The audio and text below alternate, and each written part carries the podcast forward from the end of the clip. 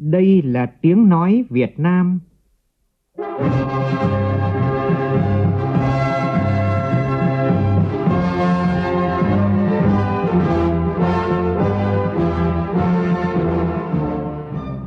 là tiếng nói Việt Nam, phát thanh từ Hà Nội, thủ đô nước Cộng hòa xã hội chủ nghĩa Việt Nam.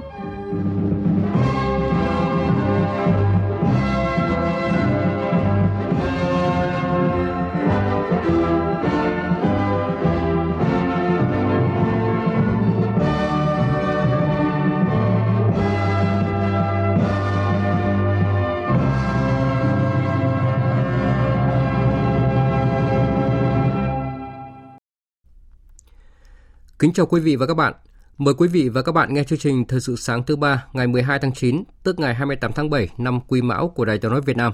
Chương trình hôm nay có những nội dung chính sau đây.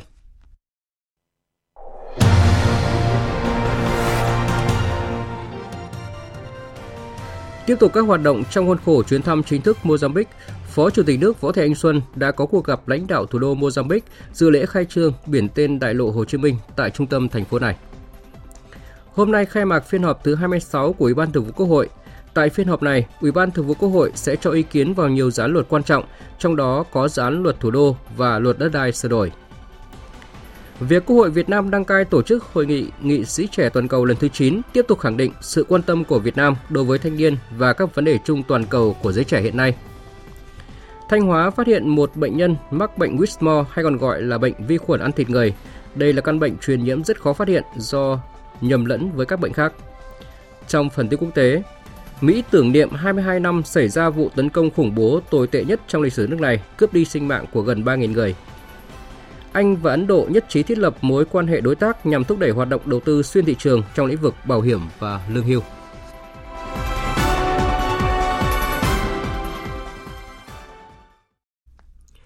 Bây giờ là nội dung chi tiết. Trong khuôn khổ chuyến thăm chính thức Mozambique, chiều qua theo giờ địa phương, Phó Chủ tịch nước Võ Thị Ánh Xuân và đoàn đại biểu cấp cao Việt Nam đã có cuộc gặp lãnh đạo thủ đô Mozambique, dự lễ khai trương biển tên mới và dân hoa tại đại lộ Hồ Chí Minh tại trung tâm thành phố này. Tại buổi làm việc với Chủ tịch Hội đồng thành phố Maputo, Ủy viên Bộ Chính trị Đảng Frelimo cầm quyền Enid Comiche, hai bên nhất trí tăng cường trao đổi đoàn, đưa hợp tác song phương đi vào chiều sâu thực chất hiệu quả – chia sẻ kinh nghiệm xây dựng thủ đô theo hướng đổi mới sáng tạo hiện đại, chia sẻ kinh nghiệm quản lý đô thị và môi trường đô thị. Phó Chủ tịch nước đề nghị tăng cường trao đổi thông tin về cơ hội hợp tác trong lĩnh vực thương mại, đầu tư, du lịch, văn hóa, giáo dục đào tạo, giao lưu nhân dân. Sau cuộc gặp, Phó Chủ tịch nước Võ Thị Ánh Xuân và Chủ tịch Hội đồng thành phố Maputo đã cùng dự lễ khai trương biển tên mới và dâng hoa tại đại lộ Hồ Chí Minh. Phát biểu tại buổi lễ, Phó Chủ tịch nước nhấn mạnh đại lộ mang tên Chủ tịch Hồ Chí Minh mang nhiều ý nghĩa và giá trị đặc biệt, là biểu tượng của sự gắn kết lịch sử của hai đất nước, của tình cảm chân thành giữa các thế hệ lãnh đạo Đảng Cộng sản Việt Nam và lãnh đạo Đảng Frelimo. Thay mặt Đảng Nhà nước Việt Nam, Phó Chủ tịch nước bày tỏ lời cảm ơn trân trọng tới sự quan tâm, ủng hộ quý báu của chính phủ Mozambique và chính quyền thủ đô Maputo trong quá trình chỉnh trang, tôn tạo và gìn giữ đại lộ cũng như biển tên. Chủ tịch Hội đồng thành phố Maputo bày tỏ sự tự hào vinh dự vì thủ đô Maputo có đại lộ mang tên Chủ tịch Hồ Chí Minh, vị lãnh tụ vĩ đại, anh hùng dân tộc của Việt Nam. Ông nhấn mạnh, việc Phó Chủ tịch nước Võ Thị Ánh Xuân khai trương biển tên mới cho đại lộ Hồ Chí Minh hôm nay là sự kiện ý nghĩa, khuyến khích người dân hai nước, đặc biệt là thế hệ trẻ, kế thừa, gìn giữ và phát huy quan hệ hữu nghị truyền thống tốt đẹp Việt Nam-Mozambique cũng trong chiều qua, Phó Chủ tịch nước Võ Thị Ánh Xuân đã đến thăm trụ sở Liên doanh Viễn thông Movitel tại Mozambique và làm việc với lãnh đạo công nhân viên công ty. Trở lại với các tin trong nước, sáng nay tại nhà Quốc hội, Ủy ban Thường vụ Quốc hội khai mạc phiên họp thứ 26. Tại phiên họp này, Ủy ban Thường vụ Quốc hội sẽ cho ý kiến vào nhiều dự án luật quan trọng, trong đó có dự án luật thủ đô và luật đất đai sửa đổi. Phóng viên Lại Hoa thông tin.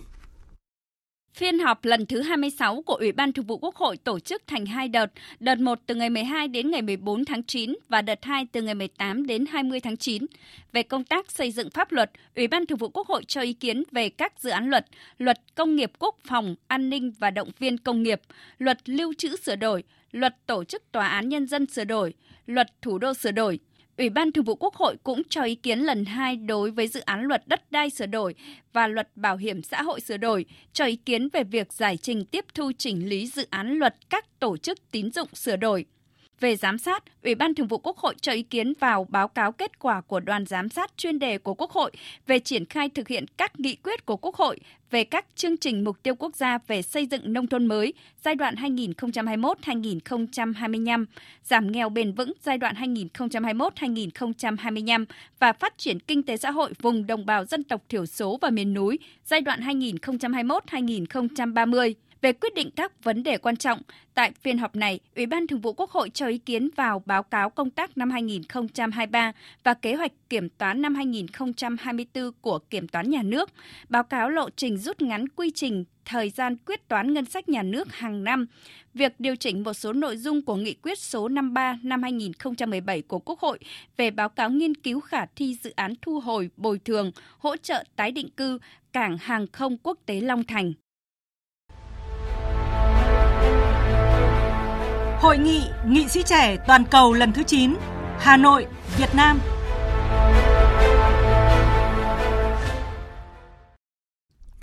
Thưa quý vị và các bạn, sáng nay tại Hà Nội diễn ra buổi họp báo về chương trình Hội nghị nghị sĩ trẻ toàn cầu lần thứ 9 diễn ra từ ngày 14 đến ngày 18 tháng 9 tới. Việc Quốc hội Việt Nam đăng cai tổ chức hội nghị nghị sĩ trẻ toàn cầu lần thứ 9 tiếp tục khẳng định sự tham gia tích cực, có trách nhiệm, chủ động của Việt Nam trong Liên minh Nghị viện Thế giới IPU, đồng thời cho thấy là sự chú trọng, quan tâm của Việt Nam đối với thanh niên và các vấn đề chung toàn cầu của giới trẻ hiện nay.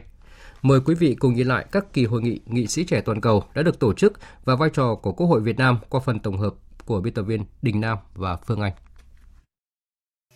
Năm 2010, Đại hội đồng Liên nghị viện Thế giới lần thứ 122 tổ chức tại Bangkok, Thái Lan đã thông qua một nghị quyết mang tính bước ngoặt về sự tham gia của thanh niên trong tiến trình dân chủ. Trên tinh thần đó, vào năm 2013, Liên minh Nghị viện Thế giới đã thiết lập diễn đàn nghị sĩ trẻ để thảo luận về các vấn đề của thanh niên, nâng cao năng lực của thanh niên và nâng cao vị thế uy tín của các nhà lãnh đạo trẻ.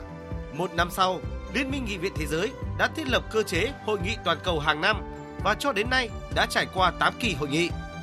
Năm 2014, Hội nghị nghị sĩ trẻ toàn cầu lần đầu tiên được tổ chức tại Geneva, Thụy Sĩ. Hội nghị lần thứ hai được tổ chức tại Tokyo, Nhật Bản năm 2015 với chủ đề Hòa bình và thịnh vượng. Năm 2016, hội nghị lần thứ ba diễn ra tại Zambia với chủ đề Chương trình nghị sự 2030, thanh niên tiên phong, không để ai bị bỏ lại phía sau. Hội nghị lần thứ tư diễn ra tại Canada năm 2017 với chủ đề Nghị sĩ trẻ là động lực của sự hội nhập. Năm 2018, hội nghị lần thứ 5 diễn ra ở Azerbaijan với chủ đề Thúc đẩy tính bền vững, bảo vệ lợi ích của các thế hệ tương lai. Năm 2019, hội nghị lần thứ 6 diễn ra tại Paraguay, đạt được các mục tiêu phát triển bền vững và trao quyền cho thanh niên thông qua phúc lợi xã hội. Năm 2021, do dịch bệnh COVID-19, hội nghị lần thứ 7 được tổ chức bằng hình thức trực tuyến với chủ đề Cách tiếp cận của thanh niên hậu COVID-19. Hội nghị lần thứ 8 được tổ chức tại thành phố Sharm el Sheikh, ven biển đỏ của Ai Cập, với việc thúc đẩy sự tham gia của thanh niên trong việc ứng phó với biến đổi khí hậu. Quốc hội Việt Nam đã tích cực tham gia các hoạt động trong khuôn khổ Liên minh Nghị viện Thế giới, trong đó có các kỳ hội nghị nghị sĩ trẻ toàn cầu. Đoàn Việt Nam đã chủ động chia sẻ thông tin, kinh nghiệm, đồng thời đưa ra những đề xuất cụ thể nhằm tăng cường vai trò của các nghị sĩ trẻ trong việc giải quyết các vấn đề toàn cầu. Ông Martin Chung Ngong, Tổng thư ký Liên nghị viện Thế giới nhấn mạnh Chúng tôi đánh giá rất cao sự hợp tác tuyệt vời của Quốc hội Việt Nam và Ban thư ký quốc gia của Việt Nam để chuẩn bị cho hội nghị sắp tới. Việt Nam đã chủ trì thành công nhiều hội nghị quốc tế và chúng tôi rất vui sẽ được trở lại Hà Nội để tham gia hội nghị nghị sĩ trẻ toàn cầu lần thứ 9. Tôi chắc chắn rằng hội nghị sẽ thành công tốt đẹp. Hội nghị lần này góp phần thúc đẩy các lợi ích của Việt Nam qua kênh nghị viện, quảng bá rộng rãi với bạn bè quốc tế về truyền thống văn hóa, đất nước, con người, chính sách đối ngoại và thành quả công cuộc phát triển kinh tế xã hội của Việt Nam, tăng cường quan hệ ngoại giao giữa Việt Nam với nhiều đối tác quan trọng, nhất là các nghị sĩ, thế hệ lãnh đạo trẻ của các quốc gia. Tối qua, Liên hiệp các tổ chức hữu nghị Việt Nam và Hội hữu nghị Việt Anh phối hợp với Đại sứ quán Vương quốc Anh tại Hà Nội tổ chức lễ kỷ niệm 50 năm thiết lập quan hệ ngoại giao giữa Việt Nam và Vương quốc Anh, dấu mốc có ý nghĩa đặc biệt quan trọng cho quan hệ hai nước. Phát biểu tại lễ kỷ niệm, Thứ trưởng Thường trực Bộ Ngoại giao Nguyễn Minh Vũ nêu rõ, Kể từ khi chính thức thiết lập quan hệ ngoại giao vào năm 1973, Việt Nam và Vương quốc Anh phát triển mối quan hệ đối tác mạnh mẽ, hiệu quả, năng động trên tất cả các lĩnh vực hợp tác. Vương quốc Anh hiện là một trong những đối tác chiến lược quan trọng nhất của Việt Nam. Năm ngoái, thương mại song phương đạt gần 7 tỷ đô la Mỹ, đưa Vương quốc Anh trở thành đối tác thương mại lớn thứ ba của Việt Nam tại châu Âu và thị trường xuất khẩu lớn thứ 9 của Việt Nam trên thế giới. Đại sứ đặc mệnh toàn quyền Liên hiệp Vương quốc Anh và Bắc Ireland tại Việt Nam cho biết, 13 năm sau khi hai nước nhất trí nâng tầm quan hệ đối tác chiến lược, hai nước còn nhiều tiềm năng hợp tác trong các lĩnh vực y tế, nghiên cứu, năng lượng tái tạo, đầu tư kinh doanh, đồng thời cam kết cùng nhân dân hai nước gìn giữ phát triển sự gắn kết bền chặt giữa Vương quốc Anh và Việt Nam, mối liên kết mãi mãi trường tồn và ngày càng lớn mạnh theo thời gian. Một nội dung quan trọng trong ngày làm việc hôm qua của Diễn đàn Kinh tế Phương Đông đó là phiên thảo luận chuyên đề đối thoại kinh doanh Nga-ASEAN với sự tham dự của đoàn đại biểu Việt Nam do Thứ trưởng Bộ Kế hoạch và Đầu tư Đỗ Thành Trung dẫn đầu. Trao đổi tại phiên đối thoại, Thứ trưởng Bộ Kế hoạch và Đầu tư Đỗ Thành Trung cho rằng Diễn đàn Kinh tế Phương Đông tập trung vào rất nhiều nội dung là xu thế phát triển chung hiện nay của các nước trên thế giới, trong đó có Việt Nam. Đơn cử như sử dụng năng lượng hiệu quả để phục vụ cho phát triển, ứng dụng các mô hình kinh tế mới như kinh tế tuần hoàn, kinh tế chia sẻ, kinh tế xanh – Đặc biệt các nước quan tâm rất nhiều đến lĩnh vực chuyển đổi số để phục vụ cho đời sống dân sinh và phát triển kinh tế. Đây là cơ hội không chỉ cho ASEAN, cho Việt Nam mà cả các quốc gia khác. Đề cập tiềm năng hợp tác du lịch, Thứ trưởng Đỗ Thành Trung cho rằng Viễn Đông là khu vực ít người Việt Nam đã khám phá và thực sự có tiềm năng du lịch to lớn. Nếu việc đi lại giữa Việt Nam với Viễn Đông trở nên thuận lợi, thì đây là cơ hội phát triển du lịch giữa Việt Nam và Viễn Đông. Tối qua tại thành phố Vĩnh Long, Trung ương Hội Nông dân Việt Nam phối hợp với Ủy ban dân tỉnh Vĩnh Long tổ chức lễ khai mạc Festival Nông sản Việt Nam Vĩnh Long. Đây là một trong những hoạt động kỷ niệm 110 năm ngày sinh giáo sư viện sĩ Trần Đại Nghĩa. Tin của phóng viên Tranh Tuy. Theo ban tổ chức, Festival Nông sản Việt Nam Vĩnh Long năm nay là nhịp cầu kết nối, hỗ trợ tích cực về mặt quảng bá và tôn vinh giá trị nghề truyền thống của các địa phương thời kỳ đổi mới và hội nhập – thông qua chuỗi sự kiện tại festival nhằm giới thiệu các sản phẩm đặc trưng từng vùng miền, tận dụng hiệu quả các thế mạnh của địa phương để thu hút đầu tư, góp phần tạo dựng uy tín các sản phẩm nông sản mang thương hiệu Việt Nam trên thị trường trong và ngoài nước. Phát biểu tại sự kiện, bà Cao Xuân Thu Vân, Phó Chủ tịch Trung ương Hội Nông dân Việt Nam cho biết, hiện nay trái cây Việt Nam đã có mặt ở 60 quốc gia vùng lãnh thổ trên thế giới, trong đó có nhiều loại trái cây như xoài cát hòa lộc, xoài cát chu cao lãnh, vú sữa lò rèn, sầu riêng chín hóa, bưởi da xanh, bưởi năm roi của đồng bằng sông Cửu Long. Theo bà Thu Vân, trong giai đoạn hiện nay, đồng bằng sông Cửu Long cần nhận ra thách thức khẩn trương quy hoạch vùng nguyên liệu, đăng ký mã số vùng trồng và hướng dẫn nông dân canh tác theo hướng bền vững, đáp ứng các tiêu chuẩn xuất khẩu ngày càng cao. Festival Nông sản Việt Nam Vĩnh Long năm 2023 là một môi trường quan trọng để các tỉnh, thành phố đẩy mạnh hoạt động xúc tiến thương mại, quảng bá, giới thiệu, kết nối thị trường tiêu thụ nông sản địa phương trên thị trường trong và quốc tế. Đồng thời giúp các tỉnh thành trong cả nước và đồng bằng sông Cửu Long nhận ra thách thức khẩn trương quy hoạch dùng nguyên liệu, đăng ký mã số dùng trồng và hướng dẫn nông dân canh tác theo hướng bền vững, đáp ứng các tiêu chuẩn xuất khẩu ngày càng cao. Sau khi bị tố ôm 14 tỷ đồng của phụ huynh rồi bất ngờ đóng cửa trường, hôm qua trường trung học Trung học cơ sở, Trung học phổ thông quốc tế chùa Xanh tại thành phố Hội An, tỉnh Quảng Nam đã mở cửa tại một địa điểm mới để đón học sinh năm học mới 2023-2024. Phóng viên Long Phi thường trú tại miền Trung thông tin.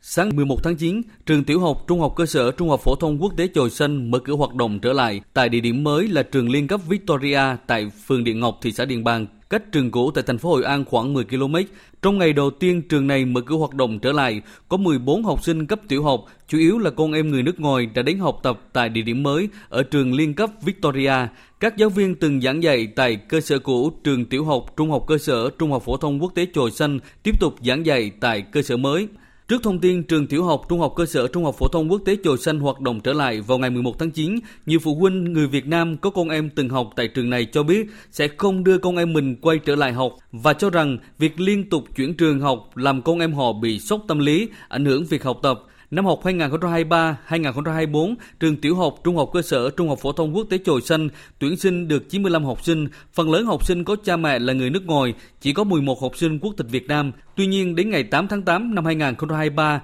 tất cả phụ huynh bất ngờ nhận được thông báo của nhà trường với nội dung học sinh được chuyển qua một trường quốc tế ở thành phố Đà Nẵng. Trong khi đó, phụ huynh liên hệ với trường ở thành phố Đà Nẵng thì trường này từ chối với lý do không nhận học phí của học sinh trường tiểu học, trung học cơ sở, trung học phổ thông quốc tế Chồi Xanh. Cùng lúc đó, trường tiểu học, trung học cơ sở, trung học phổ thông quốc tế Chồi Xanh tháo dỡ hết các hạng mục ở địa điểm thuê, chấm dứt hoạt động. Được biết, tổng số tiền học phí các phụ huynh đã đóng cho trường quốc tế này trước năm học mới 2023-2024 lên đến 14 tỷ đồng. Lãnh đạo Công an tỉnh Quảng Nam xác nhận đơn vị đã tiếp nhận đơn tố cáo của hơn 20 phụ huynh có con đang học tại trường tiểu học, trung học cơ sở, trung học phổ thông quốc tế Chồi Xanh, đề nghị làm rõ dấu hiệu lừa đảo, chiếm đoạt tài sản. Công an tỉnh Quảng Nam đang thu thập thông tin, xác minh vụ việc.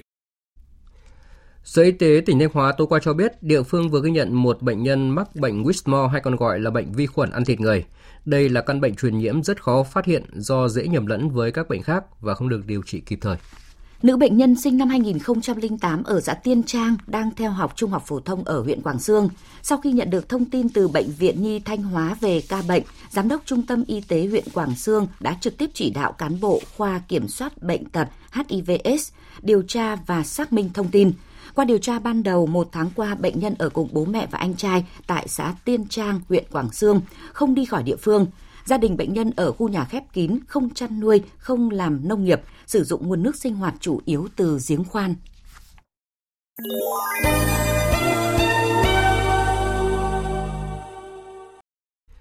Tiếp theo là phần tin quốc tế. Hàng loạt các hoạt động tưởng niệm ngày 11 tháng 9 đã và đang diễn ra tại nhiều địa điểm trên khắp nước Mỹ, không chỉ tưởng nhớ về các nạn nhân và tôn vinh những người đã thiệt mạng khi chống trả khủng bố và thực hiện nhiệm vụ cứu hộ. Các hoạt động tưởng niệm còn là sự kêu gọi trách nhiệm và chia sẻ với thế hệ trẻ về cuộc tấn công khủng bố đẫm máu 22 năm về trước. Phóng viên Vũ Hợp thường trú tại Mỹ thông tin. Phát biểu trong buổi lễ tưởng niệm tại một căn cứ quân sự bang Alaska sau chuyến công du châu Á, Tổng thống Mỹ Joe Biden nhấn mạnh đây là thời điểm để ghi nhớ tinh thần đoàn kết của nước Mỹ.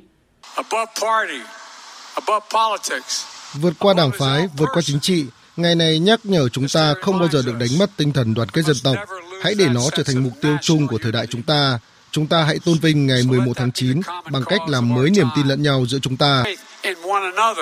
Đây là lần đầu tiên Tổng thống Biden có bài phát biểu kỷ niệm ngày 11 tháng 9 tại một địa điểm không bị tấn công. Tại khu vực số 0, chân tòa tháp đôi bị tấn công, thành phố New York, Phó Tổng thống Kamala Harris cùng với người dân đã tổ chức lễ tưởng niệm với các nghi lễ truyền thống trong hơn 20 năm qua, với việc đọc tên từng nạn nhân và đưa ra những thông điệp về giá trị Mỹ, kêu gọi hòa bình và công lý. Trong khi đó, đệ nhất phu nhân Jill Biden và các quan chức Lầu Năm Góc đã tổ chức đặt vòng hoa tại đài tưởng niệm 11 tháng 9 tại trụ sở Bộ Quốc phòng.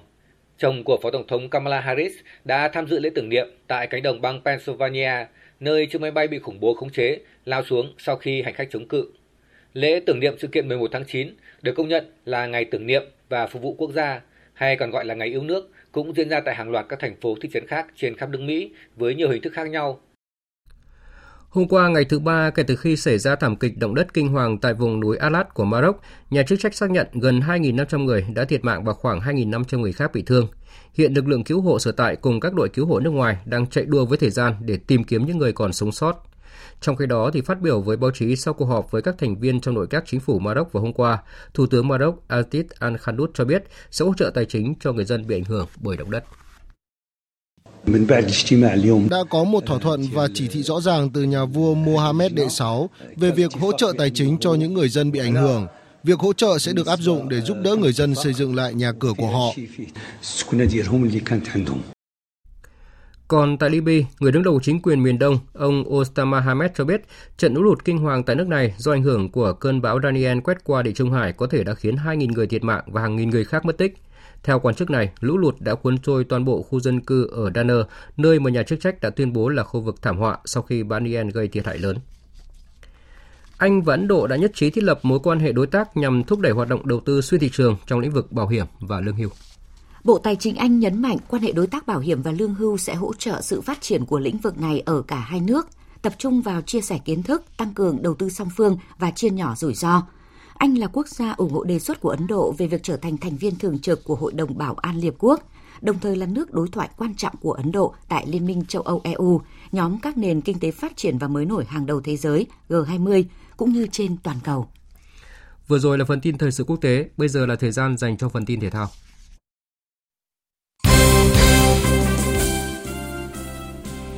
Tối qua trên sân vận động Thiên Trường tỉnh Nam Định diễn ra trận thi đấu giao hữu bóng đá quốc tế giữa đội tuyển quốc gia Việt Nam và đội tuyển quốc gia Palestine trong khuôn khổ FIFA Day. Ở màn so tài này, cả hai cầu thủ đang thi đấu ở nước ngoài là Công Phượng và Văn Toàn đều được huấn luyện viên Chustier tung vào sân từ hiệp 2. Dù có thời gian có mặt trên sân là không nhiều, nhưng cả hai đều đã chơi khá ấn tượng. Với Công Phượng, anh tạo nên bàn mở tỷ số sau đường truyền của Hoàng Đức, trong khi Văn Toàn cũng để lại dấu ấn với pha đi bóng tốc độ bên biên phải rồi căng ngang thuận lợi để Tuấn Hải ấn định chiến thắng 2-0 cho đội tuyển Việt Nam. Nhưng khi đánh giá về màn trình diễn của hai ngôi sao này, huấn luyện viên Chusier vẫn chưa thực sự hài lòng. Công Phượng đã lập công, nhưng đánh giá tổng hòa màn trình diễn của Phượng thì tôi dùng từ chấp nhận được. Có thể thấy cậu ấy thiếu đi cảm giác vì không được ra sân nhiều. Điều đó dẫn tới việc Phượng không hoạt động ở cường độ cao. Tôi đã trao đổi và dành lời khuyên, tốt nhất hãy tìm kiếm thêm cho mình cơ hội ở môi trường câu lạc bộ để có thể cạnh tranh cho vị trí trên tuyển sắp tới. Trong khi đó thì huấn luyện viên Makram Dabu thừa nhận đội tuyển Việt Nam đã chơi tốt hơn và chiến thắng là hoàn toàn xứng đáng. Đội tuyển Việt Nam đã chơi tốt để giành chiến thắng. Palestine triển khai lối chơi pressing tầm cao và điều này khiến lộ ra nhiều khoảng trống phía sau. Các cầu thủ Việt Nam đã khai thác tốt và ghi hai bàn thắng. Mặc dù vậy, xét một cách tổng quan, chúng tôi đã có màn trình diễn khá ổn. Vào lúc 19 giờ tối nay, đội tuyển U23 Việt Nam sẽ thi đấu lượt trận cuối bảng C vòng loại U23 châu Á 2024 gặp đội tuyển U23 Singapore. Sau trận thắng 6-0 trước U23 Guam ở trận giao quân và 1-0 trước U23 Yemen ở lượt trận thứ hai, đội tuyển U23 Việt Nam đã chính thức giành vé vào vòng chung kết. Chính vì thế, trận đấu với U23 Singapore vào tối nay chỉ mang tính thủ tục. Đây cũng là cơ hội để chiến lược gia người Pháp tiếp tục thử nghiệm những nhân sự và trao cơ hội cho những nhân tố mới chưa được thi đấu.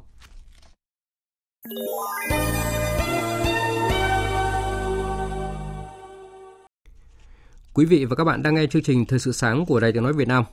Thưa quý vị và các bạn, sâm ngọc linh là dược liệu đặc biệt quý có giá trị kinh tế rất cao, được ví như hạt ngọc trời trên núi Ngọc Linh. Việc thu được hạt, trồng được cây sâm ngọc linh là quá trình gian nan của người trồng sâm dưới tán rừng già ở độ cao khoảng 1.800 m so với mặt nước biển.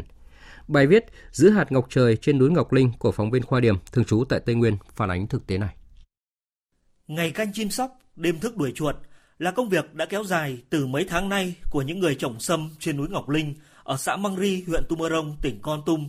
Để bảo vệ hạt sâm vốn là món khoái khẩu của lũ chim chuột, người trồng sâm sáng tạo nhiều cách khác nhau, từ cảnh báo xua đuổi đến răng bẫy hạ sát, nhưng vẫn không được ngủ ngon suốt mùa cây sâm Ngọc Linh đơm bông kết quả.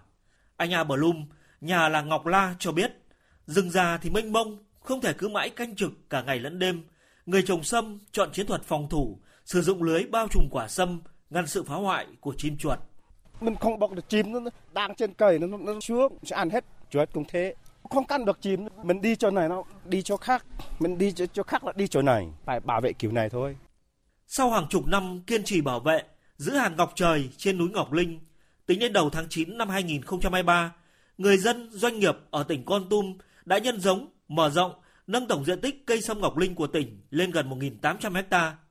Toàn bộ diện tích sâm ngọc linh đều được trồng bằng phương pháp nhân giống hữu tính từ hạt. Ông Nguyễn Thành Trung, giám đốc công ty trách nhiệm hữu hạn một thành viên lâm nghiệp Đắc Tô cho biết. Bây giờ do biến đổi khí hậu, cái sâm ngọc linh xuất hiện rất nhiều bệnh nặng nhiều á thì thiếu nước cái sâm cũng phát triển được. Mưa nhiều á, nước ngâm xuống sẽ tạo ra nhiều bệnh, đặc biệt là cái nàn chuột. Con chuột rất thích cắn cái bông lọ xuống để nó ăn cái hạt đấy. Với giá trị dược liệu đặc biệt quý và kinh tế cao, suốt hàng chục năm qua, nguồn giống sâm ngọc linh ở tỉnh Con Tum luôn trong tình trạng khan hiếm. Hiện tại, dù đã là đợt thu hoạch cuối vụ hạt sâm ngọc linh, song chỉ cần có thông tin là người mua hạt sâm giống sẵn sàng đi bộ vượt núi ngược ngàn đến tận vườn thu mua. Trả công cho những vất vả, ngày canh chim sóc, đêm thức đuổi chuột, người trồng sâm giờ chỉ ngồi đếm hạt tính tiền. Anh Dương Anh Tuấn trồng 5.000 cây sâm ngọc linh từ 1 đến 12 năm tuổi trên núi Ngọc Linh thuộc địa bàn xã Tê Xăng và Măng Ri cho biết, năm nay giá hạt sâm giống hạ nhiệt nhưng không có nghĩa là dễ mua hơn. Nguồn hạt vẫn khan hiếm, tại vì người dân đa phần là khi thu hoạch xong họ sẽ ươm lại, trừ trường hợp những người nhiều quá họ mới bán bớt, chứ còn đa phần là họ ít bán. Từ cây thuốc dấu của người Sơ Đăng, cây sâm ngọc linh giờ đã giúp người dân xóa nghèo, làm giàu, thành cây quốc kế dân sinh, thành sản phẩm quốc gia. Quý vị và các bạn vừa nghe bài viết của phóng viên Đài Tiếng Nói Việt Nam về sự cần thiết của việc bảo vệ và phát triển sâm ngọc linh, một loại dược liệu đặc biệt quý và có giá trị kinh tế cao. Dự báo thời tiết Phía Tây Bắc Bộ, ngày có mưa rào và rông rải rác, đêm có mưa vừa mưa to, có nơi mưa rất to và rải rác có rông. Nhiệt độ từ 23 đến 32 độ. Phía Đông Bắc Bộ và Thanh Hóa có mưa vừa mưa to, có nơi mưa rất to và rải rác có rông, nhiệt độ từ 23 đến 32 độ. Khu vực từ Nghệ An đến Thừa Thiên Huế có mưa rào và rông vài nơi, riêng phía Bắc chiều tối và đêm có mưa rào và rông rải rác, cục bộ có mưa vừa mưa to, nhiệt độ từ 25 đến 33 độ. Khu vực từ Đà Nẵng đến Bình Thuận, ngày nắng, có nơi nắng nóng, chiều tối và đêm có mưa rào và rông vài nơi, nhiệt độ từ 25 đến 36 độ. Tây Nguyên và Nam Bộ có mưa rào và rông vài nơi, nhiệt độ từ 20 đến 33 độ. Khu vực Hà Nội có lúc có mưa rào và rông, đêm có mưa vừa, mưa to và rông, nhiệt độ từ 24 đến 32 độ. Dự báo thời tiết biển, Bắc Vịnh Bắc Bộ và vùng biển từ Quảng Trị đến Quảng Ngãi. Có mưa rào và rông rải rác, gió Tây Nam đến Nam cấp 4. Nam Vịnh Bắc Bộ có mưa rào và rông rải rác, gió Tây Nam cấp 4, cấp 5. Vùng biển từ Bình Thuận đến Cà Mau có mưa rào và rông vài nơi, gió Tây Nam cấp 5, riêng phía Bắc có lúc cấp 6, giật cấp 7, cấp 8, biển động.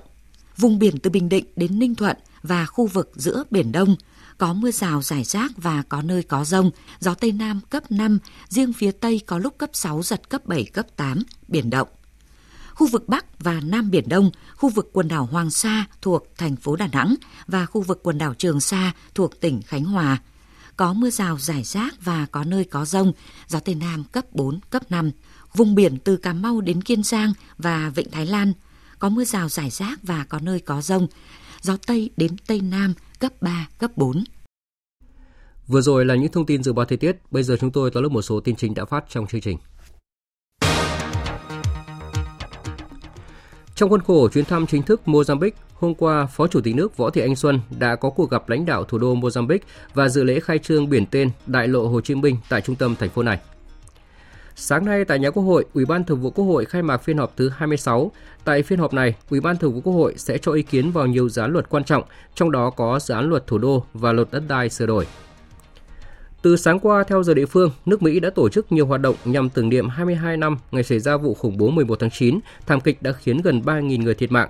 Phát biểu trong buổi lễ tưởng niệm tại một căn cứ quân sự bang Alaska sau chuyến công du châu Á, Tổng thống Mỹ Joe Biden nhấn mạnh đây là thời điểm để ghi nhớ tinh thần đoàn kết của nước Mỹ.